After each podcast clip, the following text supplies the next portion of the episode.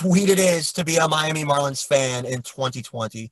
Welcome in, ladies and gentlemen, to episode five of Swimming Upstream. It's Alex and Daniel here back with you for our continuation of our consensus top 100 prospect list. But before we do that, guys, uh, you know, we just want to let you guys know a couple things here.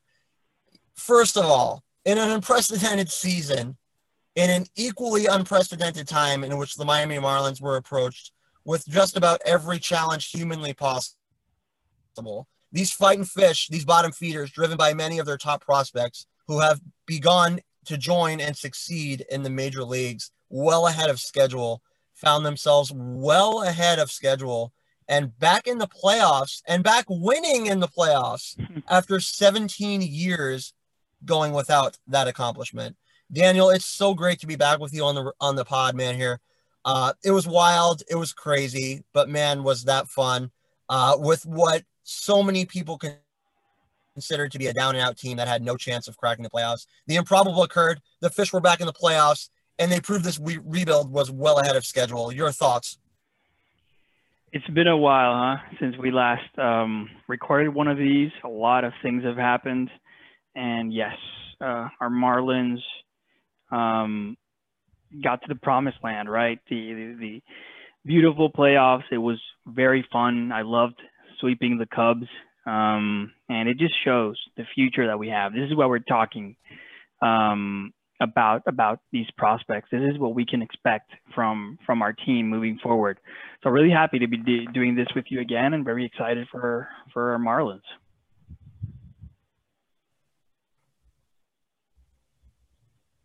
Yeah, yeah, for sure. Definitely agree there. Uh, you know, and, and, Daniel, as impressive as making the playoffs was anytime that you do it, and is anytime that you do it, uh, you know, no matter how many games are played 60 games, 162 games, whatever it is, it's so much more impressive when you consider everything this team went through, right? The COVID breakout that forced this team into spending 18 days in a Philadelphia hotel, which then forced Michael Hill, uh, you know, whatever he's, you know, destined for in the future. And we definitely wish him well uh, you know, what he did to complete this, completely remake this squad.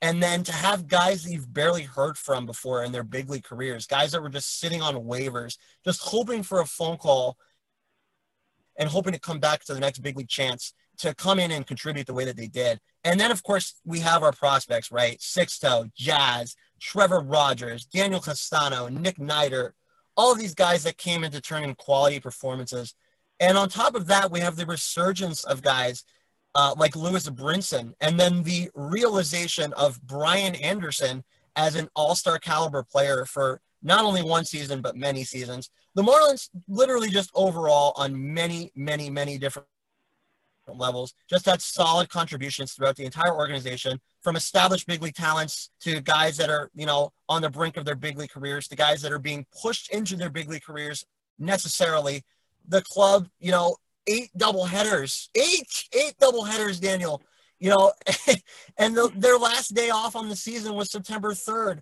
And they just kept grinding, turning every negative into a positive, and truly just, as they said, riding this wave. You know, these so-called bottom feeders, you know, these guys used that label to their advantage and made doubters into believers. Truly a pleasure to watch it. Great, great time to follow along with it in place of no minor league season, which I know hurt both of us but just a great time to see these guys succeed, and especially our guys that are well ahead of schedule, as we mentioned, just to come in and turn in the performances that they did. Uh, you know, it really was a fun season. Yeah, it was a, just a great ride. Um, so fun, you know. At that well, when COVID happened, we didn't even know if, if our team was going to keep playing. Right? Everybody was throw the throw the Marlins away, don't let them play anymore. Um, but they came back, as you said. You know, crazy as it sounds, they did. And as I mentioned before, we're just so proud of that team. And it's just a team effort from the GM to scouting, the the um, the coaching. You know, Mattingly was amazing. The player captains, you know, Miggy Rojas, Rojas, um, uh, Cervelli for the games that he played was amazing. You know, being a catcher and doing that with completely unknown pitchers, no spring training, nothing um, what he did was was uh, you know outstanding. So it was just a solid team effort, got them to the playoffs, and we're going to be seeing a lot of that moving forward. Yeah, definitely agree. Uh, all those guys that you mentioned, great, great, you know, veteran leadership uh, for these kids that came in and were able to do what they did. It's a credit to them. Uh, it comes down to this for me as a bottom line, closing out the 2020 season. Uh, for those who weren't believers in what's being built here in Miami, including those across the national sports media world, we've made believers of all of those guys, including this, you know, certain Phillies reporter that labeled us bottom feeders. You know, they're believers now. Maybe they weren't before, but they are now. You see this club popping up on outlets scarcely seen before. They're on ESPN. They're on Fox Sports nationally. They're on Sports Illustrated nationally, being labeled as, you know, the best story in baseball, and which is definitely true. You know, no matter where they wound up in 2020, for the first time in a long time, and maybe even in all of franchise history, this club is being considered as a major, you know, candidate to perform and, you know, really take that next step ahead here next season. It's a true testament for me to what this front office uh, accomplished and how they've created and grown a whole new culture here around this Miami Marlins name, uh, you know, in such a short period of time. Daniel, I think I speak for both of us when I say it's been a pleasure to follow this team uh, and see how far this organization has come. I know for both of us, it's been a great, you know, a, pleasure to be a part of it. You know, kind of from maybe uh, a little bit more behind the scenes for both of us. You know, we share our thoughts together, and we kind of we kind of came up with the fact that you know th- this team has really, really, really turned the corner from where it came since the purchase of the organization was made by Jeter and Sherman in uh, August of 2017. Absolutely. Um, you can see it. As, as, they love to say every time they interview them, you know, whether it's Jeter, whether it's Hill, um, the levels and levels, right, um, of, of, of talent. And and you can see it coming, man. I mean, we're we're going deep here, as we've been doing since the beginning. We're talking about hundred prospects, and a lot of these have a big uh, chance of making the bigs, whether it's with the Marlins or with another team. You know, they can become trade chips, and you can just see, you can just see it. I mean, a guy like like Castano went up there and and and held his own. You know, I mean, we had him what? I mean, I don't remember right now, but um, 40s, 50s, 60s, um, and and there he was. You know, battling it out. He pitched like six strong innings in Yankee Stadium. That's what we have in our farm system. So so be excited, Miami. Yeah, for sure, definitely, and it, it's definitely shown, as Daniel mentioned, and how deep we're going into this organization here with this podcast. And we even have another episode after this coming up, going even deeper into the talent in this organization. So it's definitely multiple layered. Again, as Daniel mentioned, it's not just guys that are on the brink and making their debut now. It's guys that are going to be here you know, after these guys and guys that are, you know, we have that may be able to create even more depth via trade or whatever it may be. Even if their careers don't succeed with the Miami Marlins, these are guys that can be used on other teams that may be struggling for depth or whatever it may be that can definitely turn in to either depth or even more. So it's definitely multifaceted here. It's not just looking at the next two to three years, it's looking at the big future in the next five to six to seven, eight, even nine, ten years. So, I mean, we're, we're getting into guys here that are 16, 17, 18 years old that we're looking at to make a big contribution to uh, on the big league level. Uh, in terms of where they are right now in their career, even as such young kids. So it, it's definitely a um, a a, a long term tenure here exactly. A quick quick quick uh, note there. The last uh, thing we want to get into, Daniel, here. Is, sorry, sorry, really quick. Uh, regarding Castano, we had him at 47. we had him at 47, and that's more because of you. You were higher than him. You you knew much more about him. Obviously, you know I've I've, I've been following him as well the last few years, but um, you were higher, and we settled at 47. But I mean, imagine that you know, he came up, did really, really well. We had him 47. There's a lot, a lot of talent in this organization. So, yeah, just that quick note. Definitely.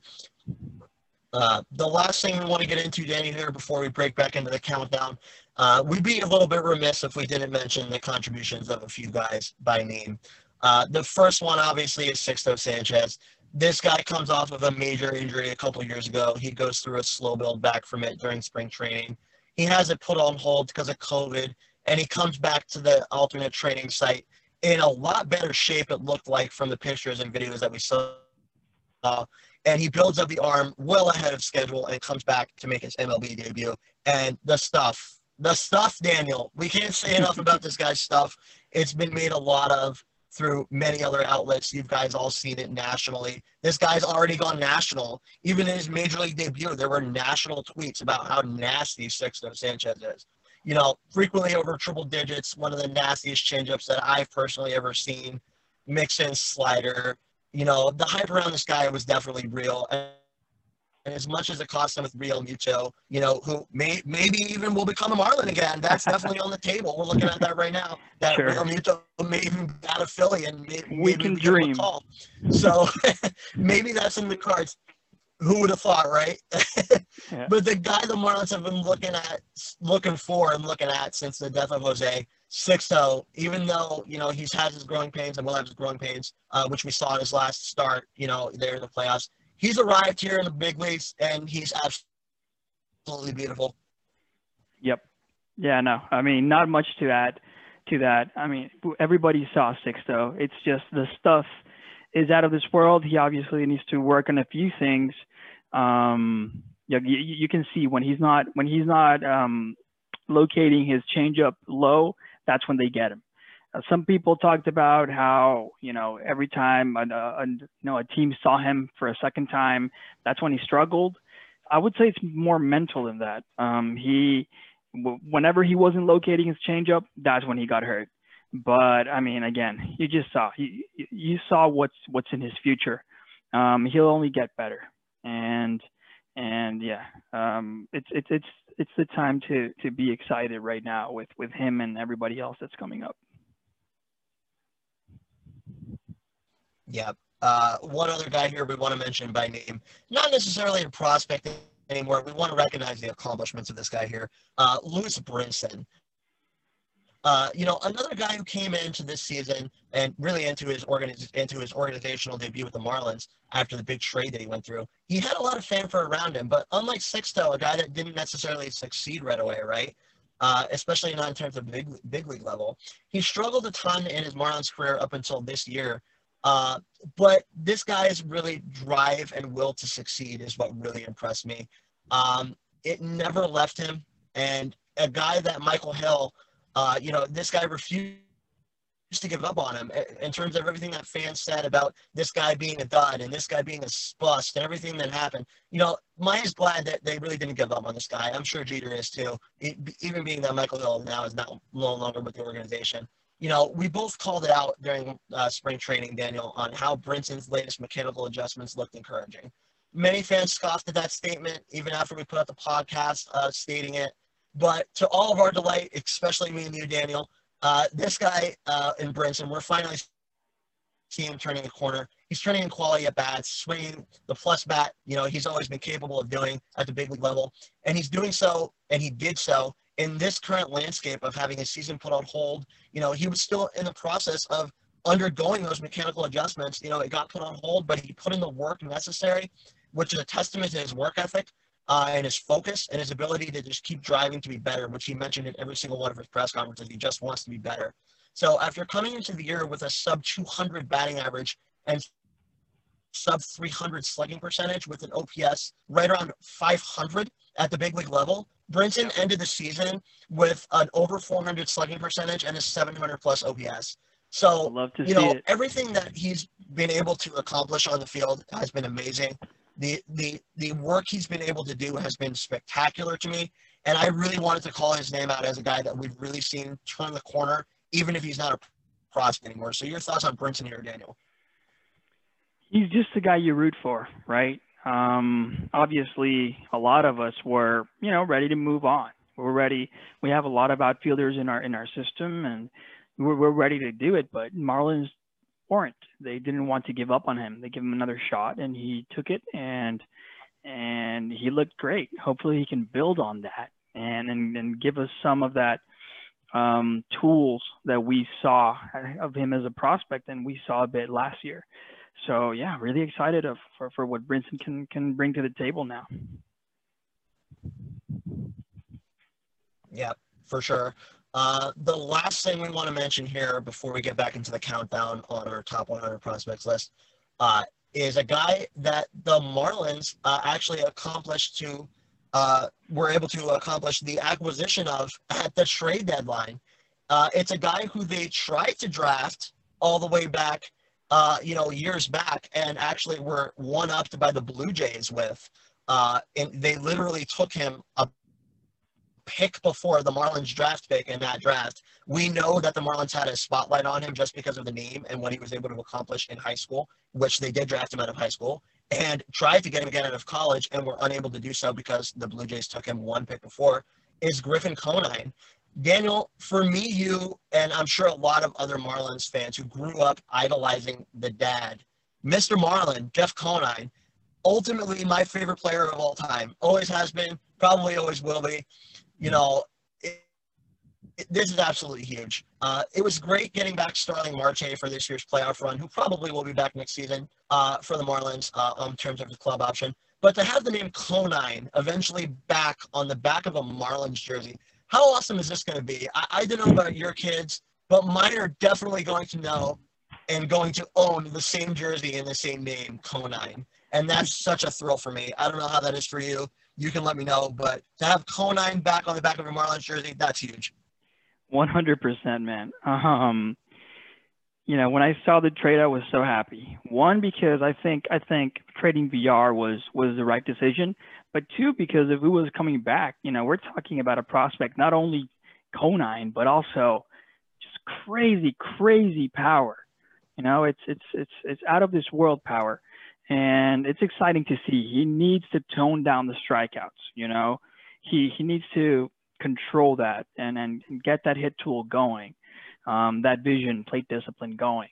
But it's exciting. You know, he's um you know he's one of those prospects that really excites you, and to come in in the 15 to 20 range in our system, that's that's big.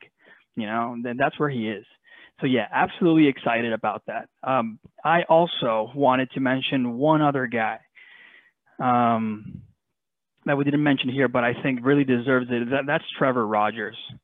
I mean, um, what what what that kid did, I I just did not expect.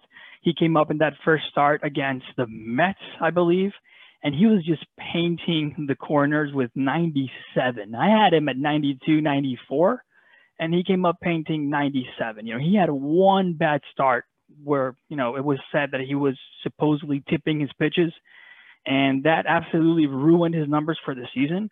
But everything else was really, really positive, and it just brought him, in my eyes, even, you know, um, up another level than where I had him, which was pretty high.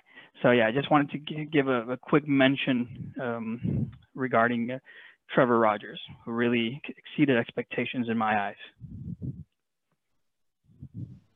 Yeah, Daniel mentions Rogers. Uh, we have a piece actually coming out here shortly on the website of the guys that contributed from the minors to the pros this year, and Rogers is one of them. Rogers is a guy, uh, you know, he went through this surgery, missed an entire season with the Tommy John. Uh, you know, was drafted out of high school and the biggest thing for me on Trevor Rogers, Daniel, is the fact that he was able to build his third pitch from where it was early in spring training to where he didn't really have a third pitch. He had a couple of pitches that he was really building. We actually talked to him about it at the end of spring training. And his quote was like, I'm trying to build both pitches. I'm not just trying to build my changeup. I'm not just trying to build the cutter. I'm trying to build both. It turns out that the changeup was a little bit further ahead than the cutter, and that's the changeup that we saw this year in the, the big at the big league level. Yeah. He was really, really, really working on that pitch. It looked like during the break, the COVID break, and everything else. Uh, you know, it, it's a real testament to Rogers' work ethic to take every negative that he was approached with, but whether it be the Tommy John or having probably the biggest sprain of his career put on hold because of COVID, and he literally took that pitch at the end of spring training. It wasn't much of a pitch. And he took that pitch and was able to turn it into the plus pitch that we saw. He does have a little bit of issues, I will say, with the control. Uh, and, and really with the arm speed, I will say, and really matching the arm speed with the changeup to the to the uh, fastball. I think that's why he really struggled in that one start. But it being one start where this guy has come straight out of Double A, when not a long career in Double A, I will add, and contributing to the big league level and really only having one bad start at the big league level against good teams. And there was one start where he even had 10, 10 strikeouts and maybe you know the first handful of his first you know five big league starts, and he's turning in ten strikeouts. That's huge for Trevor Rogers, a guy that came back from Tommy John, that you know accomplished every challenge that he was approached with this season. It's big for Trevor Rogers. He's a under the radar prospect, even though he was drafted, you know, in the first round by the Marlins, being you know the guy that went through what he went through it's a very, very big testament to Rogers' work ethic and his will to succeed, much like Brinson, who we just mentioned. Uh, you know, that work ethic, that's the culture that's being cultivated here in Miami. That's what they go through in spring training. We're there on the backfields to see it. These guys cheer each other on. They take every negative, they turn it into a positive, and they really, really, really do want to see each other succeed. So, Absolutely. not only Rogers, not only Brinson, but this entire Miami Marlins staff who was able to come in and turn in quality performances after being much of them rushed into their big league debuts well ahead of schedule. It's absolutely awesome. We're really excited for guys like Rogers, Jazz, Castano, who I absolutely love. You guys all know that. You know, yeah. all of these guys that are able to come in, and now Conine's going to be part of it. It's it's great, and we love it. So yeah, yeah I mean, uh, uh, yeah, it's it's it's great. And Rogers as Daniel mentions, is a great, uh, you know, addition to that conversation. Um, back on terms of Conine, we got him in return for Jonathan Villar, who the Blue Jays were hoping were to add to their playoff run. Uh, that ended quite a bit prematurely there for the um, for the Blue Jays. Uh, obviously, they didn't make it. The Rays are now in the World Series. We all know that. But uh, you know, we get Conine back for Villar, who was basically had an expiring contract this year. Uh, you know, and we get a guy in Conine who, you know, he's been through his struggles here uh, in his minor league career. He did through suspension for steroids, but he came back from his suspension, uh, you know, a year later, like he never missed a beat. You know, he's hitting 283, 371, 576 with 22 bombs in his first big league or first uh, minor league season, full minor league season in the Midwest League, uh, leading the Midwest League in homers, second in slugging percentage, fourth in OPS, just beneath our boy Peyton Burdick, who may share a Marlins outfield with him one day. Uh, you know, at 23, he may be pushed a little bit more aggressively by the Marlins if he's able to cut down on his swing and miss with Daniel, which Daniel did mention. Uh, he does really need to cut down on that. He's a big swing and miss guy. But Niner Jr man. He was a stud in high school, big guy in college, has had a great minor league uh, career so far, even despite the suspension. Uh, the Marlins had a target on him at 53 overall in the draft in 2018. Jays took him at 52. We get him back here. We get the best of the Blue Jays here, Daniel, and we get Niner back for the rental of Jonathan Villar. Two years okay. later, you know, Michael Hill, you know, whatever his career leads to uh, and his future behind the Marlins, this is a great acquisition for him and another testament to him.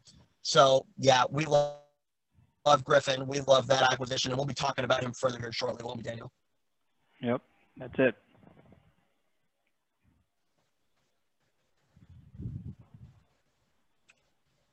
Yep. Okay. So uh, without any further ado, guys, that's all we have for the intro. We want to get back into the countdown. We know you guys have been waiting for this next episode here. So without any further ado, we're getting back into the countdown here, and we start with this.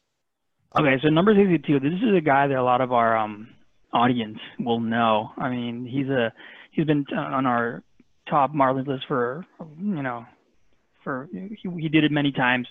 Um, Sean Reynolds. He was drafted out of high school by Miami in 2016 in the fourth round. He is a specimen, 6'7", 240, still 22 years old. Even though like you feel you know he was drafted four years ago, right? uh, lefty hitter. So this is a guy who Miami was very high on, may still be. He is arguably the guy with the most raw power, with the biggest raw power in our whole system. I mean, I'll put him up with anybody. The problem, he can't put the bat on the ball. He he mm. can't. Uh, when he does though, wow. Last year he had a 172 average with a 49% K rate.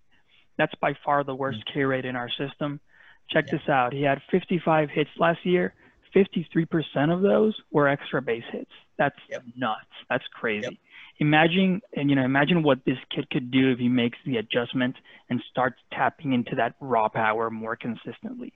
Um, he's also actually a fine runner. He stole 13 bases in 2018 and 11 in 2019. Keep in mind that he stole this amount of bases uh, at his size without actually reaching base. he wasn't reaching base because he doesn't put the bat on the ball. Um, and when he does, it's an extra base hit. So he stole these bases with with with that asterisk. So I mean, he can run. In 2018, he led the short season uh, New York Penn League in home runs with 17 and 76 games, along with a 193 average. So there you go. You know, he led the. He's like a, a Chris Davis or a Joey Gallo, and if, if you want to do some comparisons in terms of, you know, his crazy raw tool, but his you know, not being able to to tap into it because of his contact issues. Um, to start 2019, he could have gone either way. I would say that that's the point where I was either really excited or really scared for him. Um, either make the adjustment and become something like a Giancarlo Stanton who has crazy power but needs to work on putting the bat on the ball a bit more, or go the complete other way. Unfortunately, it was the latter. Uh, he was doing so badly in single A Clinton that he was demoted midseason um, back to Batavia. He he did do better there, but still struggled. I would assume he be he begins the next season back in single A. I, I would assume 2021. Hopefully he can make the adjustments because his power tool is crazy, you know, and he's somebody who can actually make the big league team if he if he's able to work on those big kinks. Yeah, uh, th- this dude for me, Daniel, epitomizes what it is to be a man of extremes. You know, he, has hmm. got the extreme size, 6'7", 237, and like you said, the extreme power ceiling, 17 homers in Batavia in 2018. But the K potential is absolutely ridiculous. You know, he's never reached the Mendoza line at each of his steps in minor league baseball. That 2018 season with Batavia, he was literally all or nothing. The 17 homers accounted for 32% of his production at the plate. So 32% of his hits were the 17 home runs. Um, he began last season, like you said, in Clinton. Results were not good. 68 games, he had nine homers. Again, didn't do much of anything else. And his K rate rose from 42% in Batavia to 55% as a Lumber King. So that's got to be some kind of record. I mean, he strikes out in over half of his plate appearances. That's massive. I mean, that that's that's not something that you want to see from any prospect, let alone, no matter who they are. You know, he got sent back to Batavia, like you said, for the final 28 games of the season. He hit four more homers, and his K rate it fell drastically, but to still at 36%. That's a career low K rate, 36%, a career low K rate for Sean Reynolds. So yeah, uh, he walked 21 times in, in those 109 plate appearances. So hopefully that was the beginning of some kind of improvement but done at the lowest level of minor league baseball. And again, he only hit 170. Um, but the BABIP was also low for him there too, 244 BABIP. So maybe that will normalize mm-hmm. and he mm-hmm. can at least get over the Mendoza line when when he comes back next season. Um, unquestioned power, but the lack of vision and structural knowledge is is is what is what sets him back. Um, yeah, that's another thing he can hopefully begin. He hopefully began to rectify last year. Uh, you know, he covered the plate a little bit better. He went opposite field 38% of the time, whereas before that he was really extreme. Uh, so yeah, if he can begin to build off of those 88 plate appearances, or I'm sorry, 88 at bats that we saw from him in Batavia last season, uh, after he got sent down, there's some room for him to grow into a power heavy and power only, really like DH candidate at the next level. The Marlins really have worked with him on his defense, but with the inclusion of DH now, I think that he's going to be a DH candidate uh, exclusively uh, really needs to show the strike zone knowledge and semblance of any kind of patience if he's going to grow into much at the big league level. Uh, hopefully, that's what we see out of him next year. Um, you know, like you said, if he finds barrels, the ball's going to fly. You know, he's got a massive, massive power ceiling. He just really, really needs to find contact more often. Uh, but yeah, Sean, we'll see what happens uh, next season. Definitely going to be a big year for him in 2021. Uh, we'll go to 63. I got it. Uh, Davis Bradshaw. William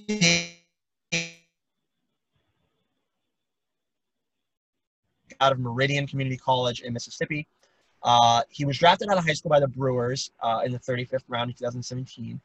Uh, but instead, he chose to attend Meridian, the same program that produced Cliff Lee, uh, Corey Dickerson, and others, including Milton Smith, who was just re- recently released by the Marlins. Uh, by way of a ridiculous se- single season at Meridian, 442, 523, 718, with a 22 to 5 stolen base to cost stealing uh, stat line. He really improved his draft stock. Uh, it went up 24 rounds, and he commanded a pretty steep signing bonus, 125K, uh, to get him signed away from the rest of his college commitment to Meridian. Uh, might have even gone to a bigger school, uh, you know, bigger uh, D1 college uh, after that big year at Meridian. Uh, but instead, it comes to the Marlins for, like I said, 125K as an 11th rounder. he split the rest of 2018 between the GCL and Batavia. 46 games, he hit 354, 418, 427 with a 20 to 5 uh, KBB and a 27 12, uh, I'm sorry, 20 to 5 stol- uh, stolen base to cause stealing rate and a 27 12 KBB. His really, really standout tool is his innate ability to make contact and his plus speed on the base paths. Um, but the slash line res- results last year that I just mentioned were somewhat dependent on a high BABIP, a really high BABIP 400. Uh, he suffered a leg injury early in camp last year, and he wasn't inside to the Lumber Kings until the end of May. Um, rough go there from him, him at first with the Lumber Kings uh, at the full season level. Hit just 246 with a 30 to 4 KBB over 43 games, but he saved the season with a really big month of August. 316, 333, 380 in August for Davis Bradshaw. Uh, rallied, uh, really only had 33 hits in his first, first 146 ABs and 25 in his last 79 at bats last season. So clearly he was able to make some adjustments and flip the switch, uh, which is really encouraging to see uh, after missing time with an injury. As long as the health holds for Davis, I, I think what we saw in August is, is really who he's going to be. Um, an average heavy guy. This guy is a pure hitter with simple twitching mechanics, stays back well, simple straight through contact more often than not. Um, he can lengthen at bats with um, some really, really solid swings, um, good bat speed. You know, he could turn into turn almost any ball into at least a base hit. Um, gets the bat on the ball really, really well. Great bat to ball skills for Davis Bradshaw. Um, you want to see more walk out of this guy though. The patience hasn't been his suit at all in his career. Um, you know, he wants to swing the bat. He's a guy that wants to put the ball in play, but he needs to be a bit more selective early in counts and work them into. So yeah, Davis, a guy with question marks around that, I think he could grow into a catalytic type, you know, heavy average uh, bat, especially and especially if the power grows could even be a little bit more. I agree with everything you said there. I don't really have much to add on on uh, on Bradshaw. So I'm, let's continue. Let's go with number 64, Junior Sanchez. He was signed as an international amateur out of the Dominican in 2019 by Miami for one million one hundred and fifty thousand. Um, they invested almost four million nine hundred thousand in Jose Salas, Ian Lewis, and Junior Sanchez um, for for that 2019 international class, and still had some left over to grab a guy like Eury Perez, um, who we'll talk about about in a few um, uh, spots. I've said it before and I'll say it again. This ownership has shown absolute commitment in development, but the complete 180 versus previous ownership can be seen with international prospects. Before, the Marlins traded away international pool money as part of trades to lower payroll. Today, the Marlins are trading for more pool money and actually using all of it. Like you can see it, man. It's it's happening. Um, and then that's why we're so excited about this, Alex and I. That, that's why we um, we want to do this. We want to go deep here because we're excited about what this new ownership is doing. Um, so Junior is still 17 years old, six feet, lefty hitter. Main thing to say about Junior Sanchez, keep in mind, um, we haven't, I haven't seen him at all. He hasn't played a professional game yet. But main, main thing to say about Junior is that he's a bat first shortstop um, with solid contact skills and strike zone judgment. Um, so since I've never seen him, here's what Baseball America has to say about his bat. He's a line drive hitter who takes the ball where it's pitched, using the whole field.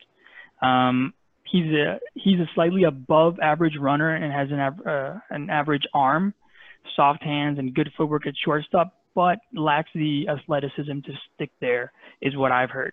Um, so you, we can probably end up being a third baseman or a second baseman. I, I feel like that's where most uh, people who have talked to about him see him ending up. But again, he hasn't played a professional game yet, so who knows? You know, maybe he can make the adjustments and, and stick at shortstop.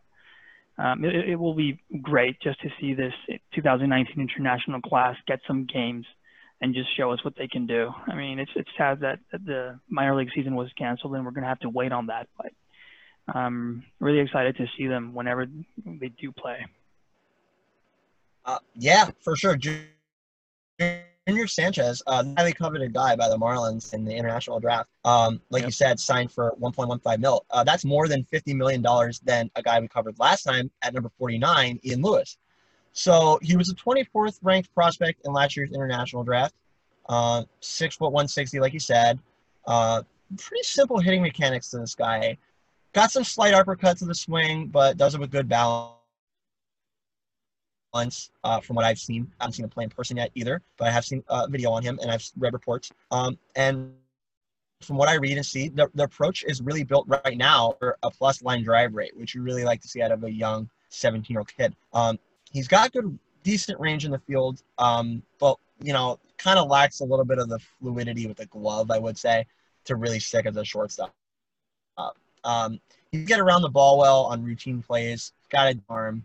Um, his nickname is La Melaza, which Daniel can tell you means molasses. and it, that's a pretty good nickname for him because other than like I just mentioned, a, a, little bit of a lack of feel with the glove. Everything this guy does, he does with really, really great liquid fluidity. Um, like I said, from the film we've seen, he makes it look pretty easy. Uh, we'll see how it translates to affiliated ball in the stateside transfer you know, that's why he's that low on this list. We haven't seen him play yet. Uh, Daniel mentioned that as well. But already showing, you know, the plus line drive contact and the projectable size. Uh, you know, I expect Junior, like Ian Lewis, who, like I mentioned, we covered last time, to jump up this list as we see more out of him. Uh, um, he's already showing the ability to grow into more power. A guy like Salas, uh, Daniel mentioned this as well. Uh, he could probably project as a future third baseman, especially considering the amount of depth the Marlins have at shortstop. But yeah, definitely excited to see Junior Sanchez and the rest of that international draft class play uh, next season. We go to C5. It's uh, Jake Walters. Jake Walters, a Marlins 2018 ninth rounder out of Alabama, where he had a really good year in the SEC, 200 or a really good career in the SEC. Excuse me, 295 innings pitched, 3.42 ERA, 1.38 WHIP, 292, 133 KBB. Uh, mixed in an impressive showing Cape in 2016, 20.1 innings, 3.54 ERA, 1.18 whip, 16.5 key. Uh, he was a big part of the really, really studly class, pitching class for the Lumber Kings last year for that rotation. Uh, in his first year pro, 92 innings, 2.35 ERA, 1.06 whip, 87.29 KBB. Another guy, Evans, who we mentioned last time, Walters is uh, a well-developed specimen, six foot two hundred, maybe even a little bit over. However, he, he knows the body pretty well, and he's able to repeat his mechanics pretty well. Um, doesn't have the spectacular velo, 90 to 94 with the fastball. Separator pitch here is a cutter, which he throws with the six speed, really tall well off that fastball. Cut piece, great late drop, works, like I said, in great tandem with the fastball. Good deception, repeatability in the motion. Um, you know, is able to get guys completely off balance, leading to weak contact because of that uh, that excessive drop on that cut piece. A really good pitch for him. Uh, also leads to a lot of ground balls, 40% ground ball rate last year. Mixes in a changeup. Uh, again, good arm speed to it. Some decent fade, maybe one plane working on two plane break for that pitch. So uh, working on a, a, third pitch for, for Walters. Um, you know, a, a, guy with probably best tool control and good command who lives in and all around the strike zone Never been a big K guy, but doesn't walk a lot of guys either. It doesn't get hit hard. Um, the cancel the MILB is really going to guy like this hard. He'll be 25 at the start of next MILB season. Uh, considering all the Marlins have coming, starting pitching wise, um, and again, his lack of real lights out stuff. We limit the ceiling to a swingman or a pen role here. Um, however, he could really thrive there. Uh, he's not Rule 5 upper minors. Um, expect him probably to skip uh, uh, the rest of it, maybe begin next season uh, in Double A. He's a candidate to contribute to the Marlins pen as a guy that just gets simple outs. Uh, possibly next year, if not. Yeah, so um, I want to to use Jake Walters here to talk very quickly about the intricate intricacies of the draft for our listeners who aren't as knowledgeable on this. Um, if you are chosen before another player, it does not always necessarily mean that the team is higher on you. A great example is Walters here, who was hmm. drafted in the ninth round versus maybe a guy like Bradshaw, who we just talked about, who was chosen in the 11th of the same year. For those of you, you know, listening who don't know, each team has a bonus pool that they can't go over by more than 5% without incurring in penalties such as losing future draft picks. How it works is the bonuses for the first 10 rounds count against that pool. This means that you can't just grab the 10, you know, the, the, the 10 main guys you want in the first 10 rounds because most likely they will cost you more than what you have allotted for pool money. So what teams do is select players who they probably like but that are cheap to make sure that, that they don't go over and then grab other guys who they're higher on after the 10th round who maybe they made a deal with and they're just waiting for the call.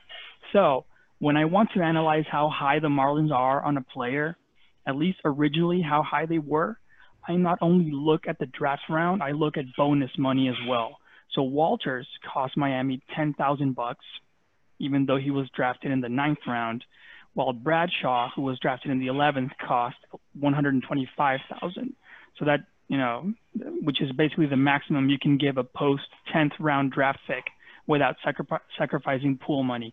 So I just wanted to like bring you guys into how that works and you know how when analyzing prospects, one of th- those are the few things, uh, one of the few things that we look at with that, um, let's let's continue. Let's go to number 66 with uh, reliever Colton Hock. Um, Colton was drafted by Miami in 2017 in the in the fourth round out of Stanford University. 6'4", 220 pounds, 24 years old. Hock is a pitcher who has gone back and forth between starter and reliever um, in both his collegiate career at Stanford in his professional career. Um, with what we saw in 2019, though, it looks like Miami finally decided to commit to keeping him as a reliever. When he's on, Hock has a mid 90s fastball with heavy sink and elite spin, as well as a solid curveball. Um, the last I heard, he also had a changeup, but I'm not sure how the development of that pitch has come along. Maybe Alex here can help me with, with, with that in a second. In terms of results, his professional career has been a bit mediocre um, in terms, yeah, again, in terms of results. And the main reason for this is that he simply gets hit. You know, he he gets hit a lot, not necessarily hard, but definitely more than he should be. A reason for this may be his his high BABIP, uh, BABIP, BABIP against, which could mean that he's unlucky. But this has been the case his whole career. So it may also simply mean that he's easy to hit and needs to adjust. He depends on, on trying to generate soft contact and ground balls. So many, you know, many of those balls that are hit simply get through. The good news is that his best pro season was his last one. Not amazing with an 8.24 K per nine and 1.34 whip, but solid on other stats such as his 3.07 fielder independent pitching um, if I were to guess, I'd say that Hock will probably turn out as a middle reliever, um, you know, sixth, seventh inning guy. A player that comes to mind, I don't normally comp, but a player that comes to mind when looking for, for a comp is uh, Chad Qualls, who had a nice career and a majestic fall after a strikeout when he was uh, with Miami. Um, I say Hock probably starts at Double A next season. What, what, do you think, Alex? Uh, yeah, uh, for sure. I, I definitely think if he makes it through Rule Five, uh, he's Rule Five eligible mm-hmm. in 2021. So if he makes it through Rule Five, probably Double A. But it's a guy who who sat, you know, 94, 96 with his fastball in college. Um, pro coaches really slowed that down, uh, slowed his delivery down, slowed his arm speed down um, to really induce more command out of him, you know, uh, and maybe drive the K numbers up, uh, uh, drive the uh, weak contact rate up. It has worked, but you know, he's kind of predictable in his sequencing. You know, he's hard first, secondaries after. He doesn't really mix well for me. I watched him a lot last year in, in Jupiter. Um, he doesn't really mix his speeds too terribly well. Um, you know, it doesn't have a lot on the uh, topic of velo separation. He does have the two pitches, like you mentioned, working on the changeup.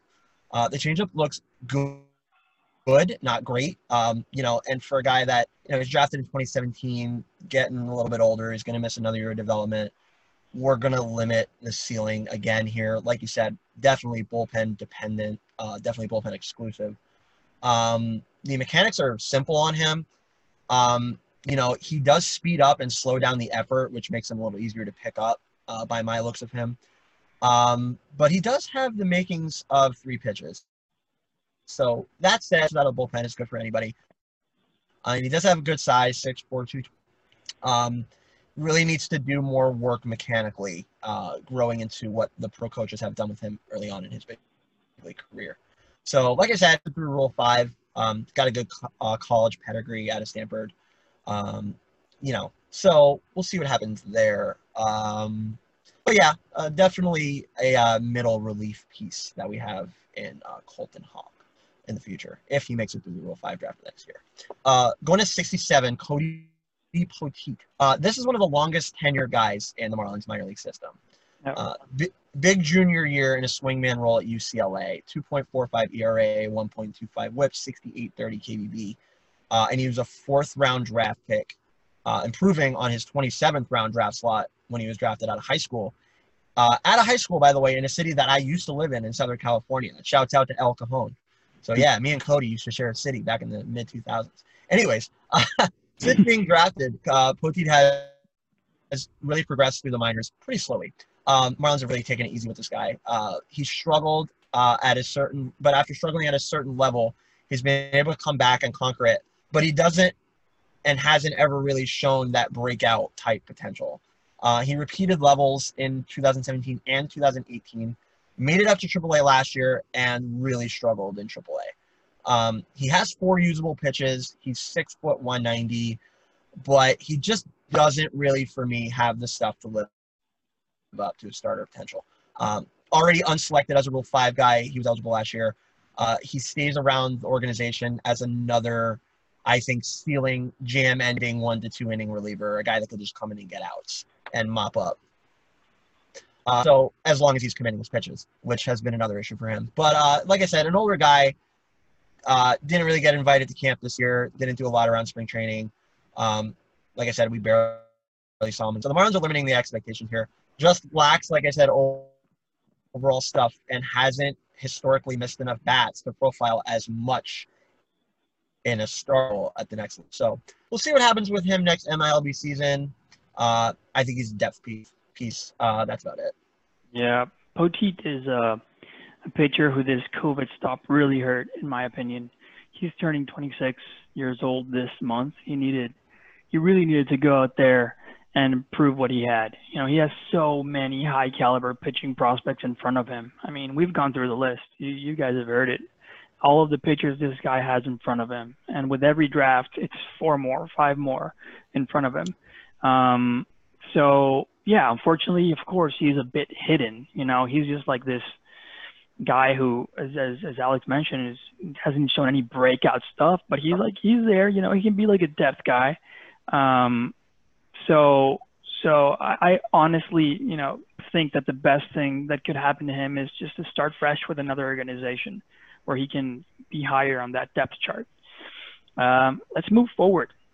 Number 68, right-handed pitcher Eury Perez. Um, came as an international amateur in 2009. He is actually the pitcher with the highest bonus from bonus from Miami's um, international class that year. Again, this is a year with Jose Salas, Ian Lewis, Junior Sanchez. You know, those are the big three, but Eury Perez was the highest uh, bonus for a pitcher. So Eury Perez and Alex know this, knows this. Like he knew that I was going to talk about him. I, I didn't care if he was an odd number, an even number. He is a pitcher that I'm extremely excited about, and you know I'm going to try to make all of you excited as well. the only reason why he's as low as 68 is because he hasn't played a single professional inning as a pro and didn't receive a high bonus like a you know like Salas did, which is normally a good measurement for a player's pedigree. So basically, you know, I didn't have any ammo to put him above guys like, you know, Puckett or Remy Reed, you know, who have been at it for years and years and have shown it, you know, have shown results. Um, but I don't expect him to be down here for too long. So with with Perez, when I was analyzing the, the 2019 class after you know July 2nd, 2019, this guy immediately caught my eye. Six foot five, 16 year old that had solid mechanics and the limited footage that I saw coming out of the DR. So I wrote his name down and just, you know, continued with the list. Six months later, I read a report from Ben Badler. For those who don't know, he's the um he's a Baseball America international prospect guru. Baseball America to me is that's my Bible. You know, if if, if you can, if you have the money, it's like six dollars a month. Please subscribe. Baseball America is the best if you if, if you care about prospects and you want to know more. So I'm going to read to you verbatim, you know, as it's written, what Ben Badler said. Here we go. He wrote, when teams were scouting Perez last summer, he was a six foot five, 150 fine pound kid with a fastball in the mid 80s. In six months, he has put on 30 pounds with a frame that still screams projection, and his wow. fastball has jumped to touch 92 miles per hour since putting on weight and going on a long toss program. Aside from the potential to throw really hard, Perez stands out for his body coordination. While a lot of pitchers his size and age have arms and legs flying everywhere, Perez is able to control his delivery with smooth arm action and fairly calm mechanics to be able to throw strikes. He leverages the ball well with downhill angle and does a good job of locating his fastball to both sides of the plate for his age.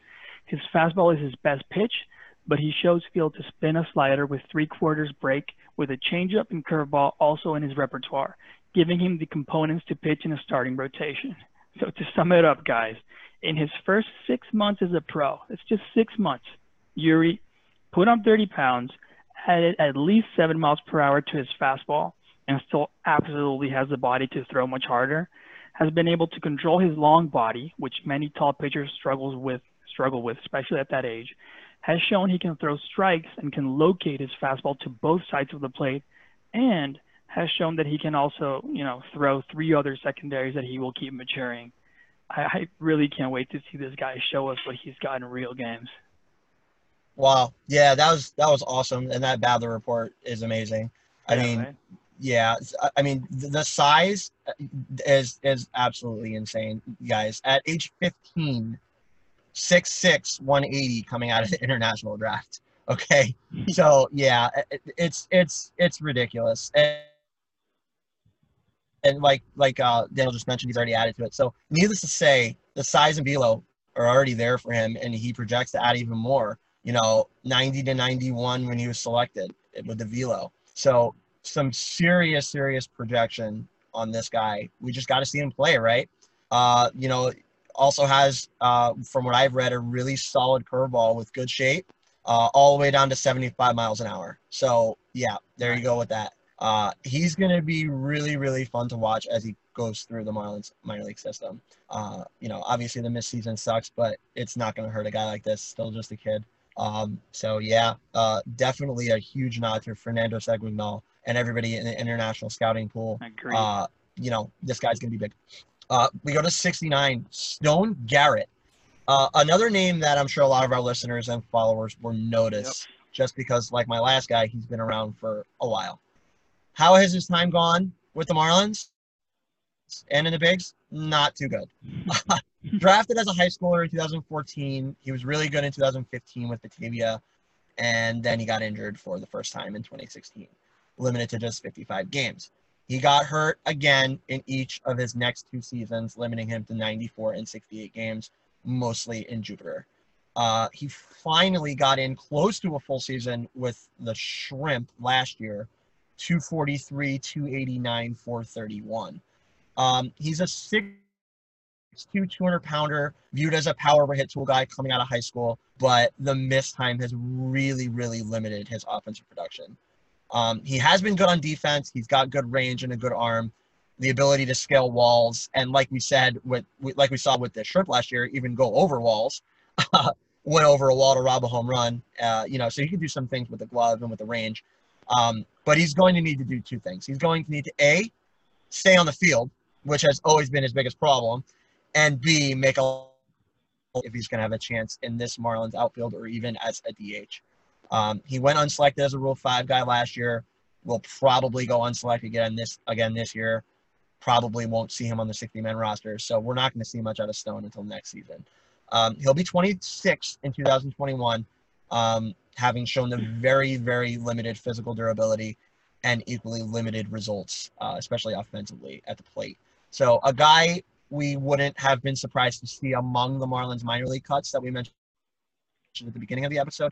Uh, but he's still around, so the Marlins still see uh, something in him, uh, probably because of the standout defense. You know, like I said, he could do some really, really uh, exciting things with the glove, uh, and does have good offensive upside. But turning 26, you know, you got to kind of temper some expectations, especially because of the health, uh, the health problems that he has. But hopefully, for Stone, who's actually a really, really nice dude, we love talking to him he can turn it around and make something of himself next year. Yeah, Stone is, is, he's a prospect who had that crazy knife incident with uh, Josh Naylor, the the prank, right? um, I remember that. It's like our number two prospect had a prank with the number with number three prospect, and oh, he now has to go into surgery. That wasn't fun if you follow prospects. Uh, before that, he was one of, again, one of the best prospects in our system, ranked as high as number three at one point. Um, granted, in 2016, our farm system was pretty much the worst in baseball, but still, you know, from number three to number 69 here, you know, it's it's not great. Um, I'm not saying that Garrett Naylor thing derailed his career, but I'm just pointing out a small coincidence it is true that offensively he has been getting considerably better the last few years, like year to year. Uh, 65 WRC plus uh, in 2017, 86 WRC plus in 2018, and 103 finally average in 2019. So let's see how he does with the with the win surge. Um, as probably their fifth outfielder, I would say. Um, just a depth guy for now, but amazing defender. Number 70, outfielder Troy Johnston. Um, drafted by Miami in 2019 in the 17th round out of uh, Gonzaga. That's how you pronounce it, right, Alex? Yep. Gon- Gonzaga or Gonzaga? Gonzaga. Gonzaga, see? Gonzaga University. 5'11, 205 pounds, uh, 23 years old, lefty lefty. Johns- Johnston had a solid college career, but was hurt in his junior year. Uh, missed it almost completely. I think he played like 15 games or so. He went back to school as a senior in 2019 and absolutely killed it. Uh, 330, 402, 610 slash line. Now it's true that he played in the in the West Coast Conference, which isn't the SEC or the ACC, but I mean it definitely caught Miami's eye and they drafted him and paid him the maximum 125,000. You can give the, as I mentioned before, you can give to the post 10th round guys without sacrificing bonus pool money. For comparison, uh, Nick Reddy, six rounds later, was given 2,500 bucks, 2,500. So I mean, they were high on Johnston.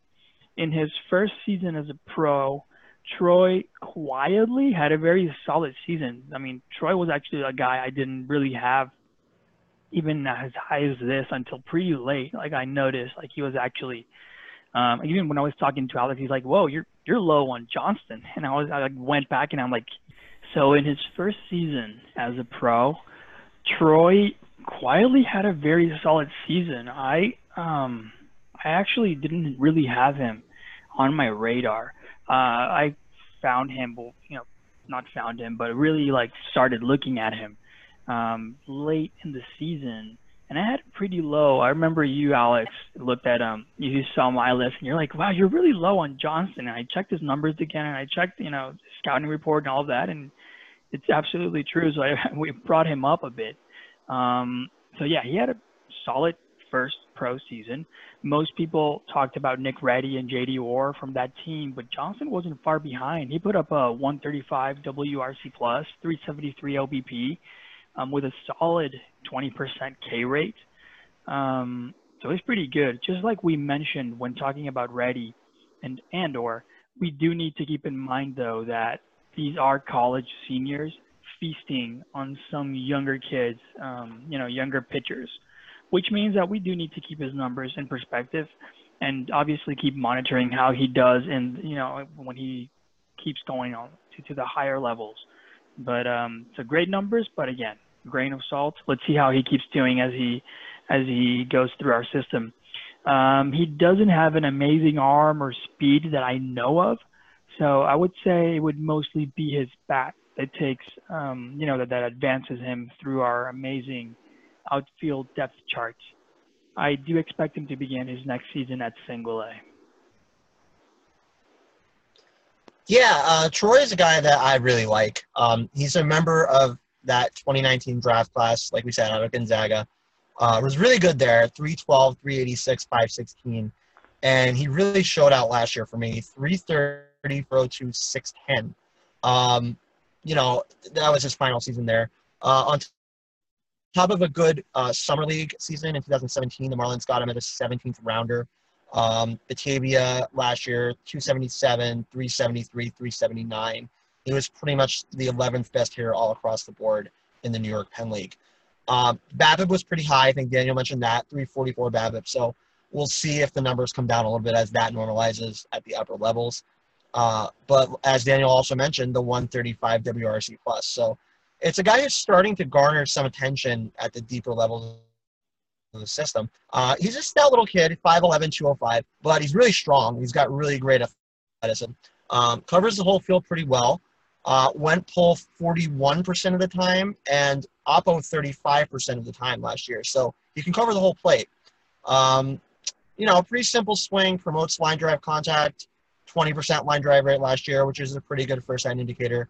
Um, the only knock in the approach that I would say is that he can get under the ball a little bit too much with the uppercut action, uh, leads to some easy fly balls. But that's something that should iron out as he progresses. So, like I said, simple mechanics, good feel for hitting. Not really a ton of swing and miss. Only struck out 55 times uh, in his three-year college career. So, uh, yeah, so a guy that promotes contact and some good power for especially limited size. So, you like to see the potential here. Um, he has the strong outfield arm, which, which Daniel also just mentioned.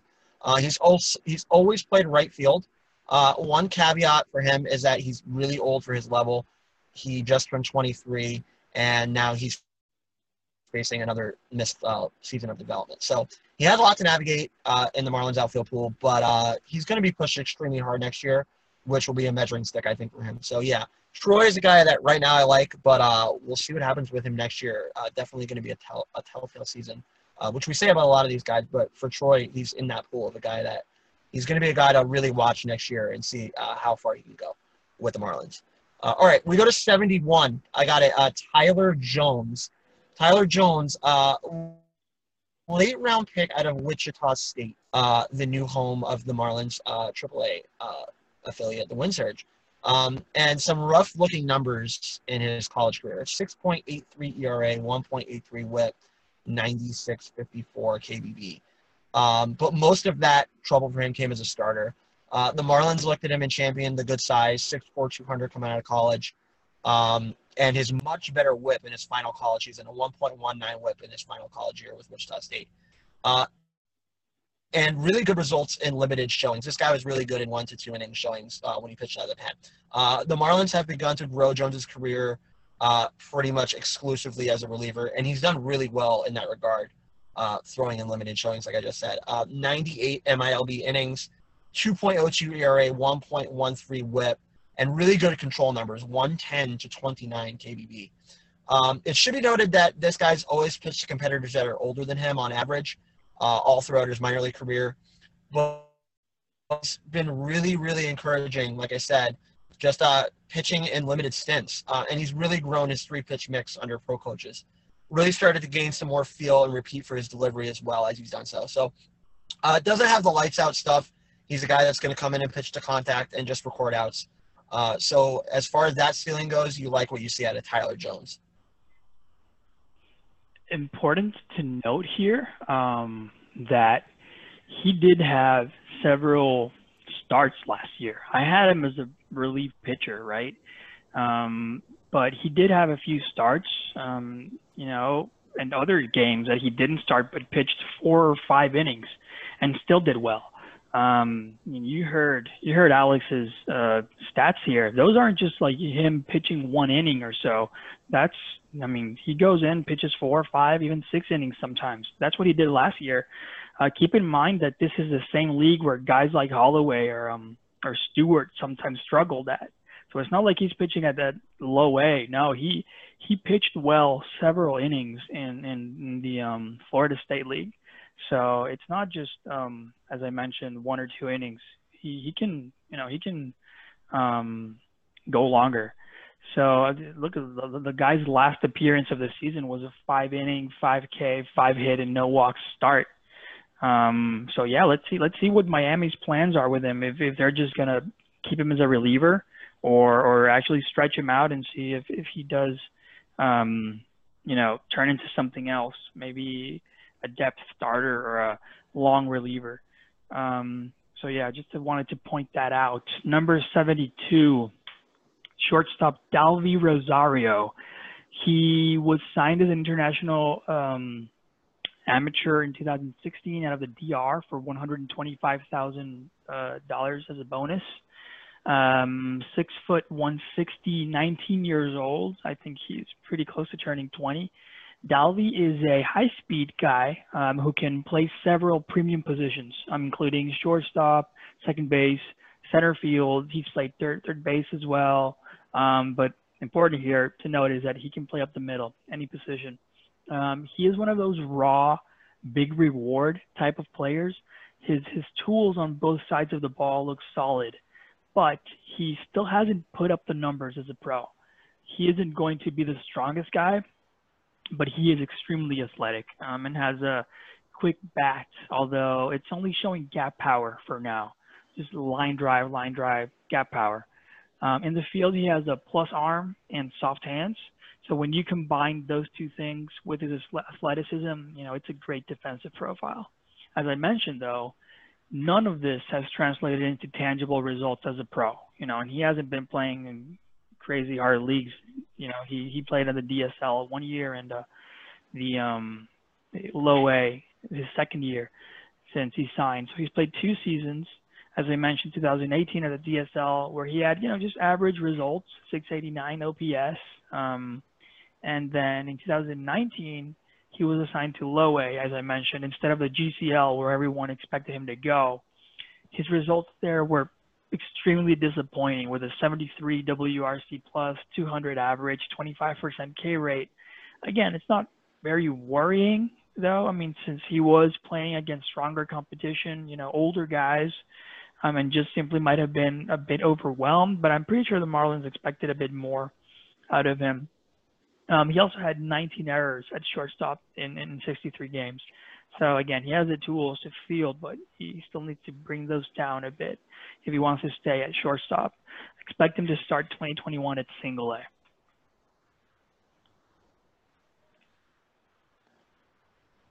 Yeah, this is a guy who's a young kid, uh, like we mentioned, uh, free agent signing out of DR uh, in the international draft, 125,000. Uh, the day after he turned 18, actually he signed that contract. So uh, Daniel mentioned the results. You know, pretty limited. 2017 in the DSL, 257, 315, 373. Uh, the speed really jumped. Uh, 26 to three stolen base to costing rate for him there. So, like I said, uh, the speed jumped off the charts, but like Daniel mentioned, also did the K rate 63 to 22 KBB that season. Um, was challenged uh, with Batavia last year. I, I really thought he should have gone back to the DSL, especially after that uh, limited season with the average uh, and those metrics. But was challenged with Batavia um, and played against guys that were three years older than him in the New York Penn League. Uh, that's where those 200, 253, 324, 71, 13 KBB, that, oh, that's where all those numbers really stem from. It, he really just wasn't ready for that level. Um, he'll probably really re- repeat that level next MILB season.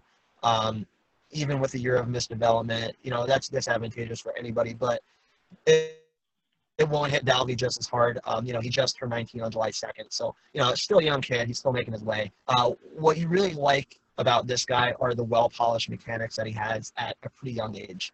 You know, he stays through the ball pretty well, gets the lower half involved in the swing, um, has really good bat speed. Um, he's just six foot 160, but he's already showing the ability to hit gaps and the occasional fence uh, with plenty of projection for more of that as he grows up. So, yeah, um, he's already a plus plus run guy, which I mentioned. Um, uses that to challenge fielders. You know, can pretty much turn anything into X's.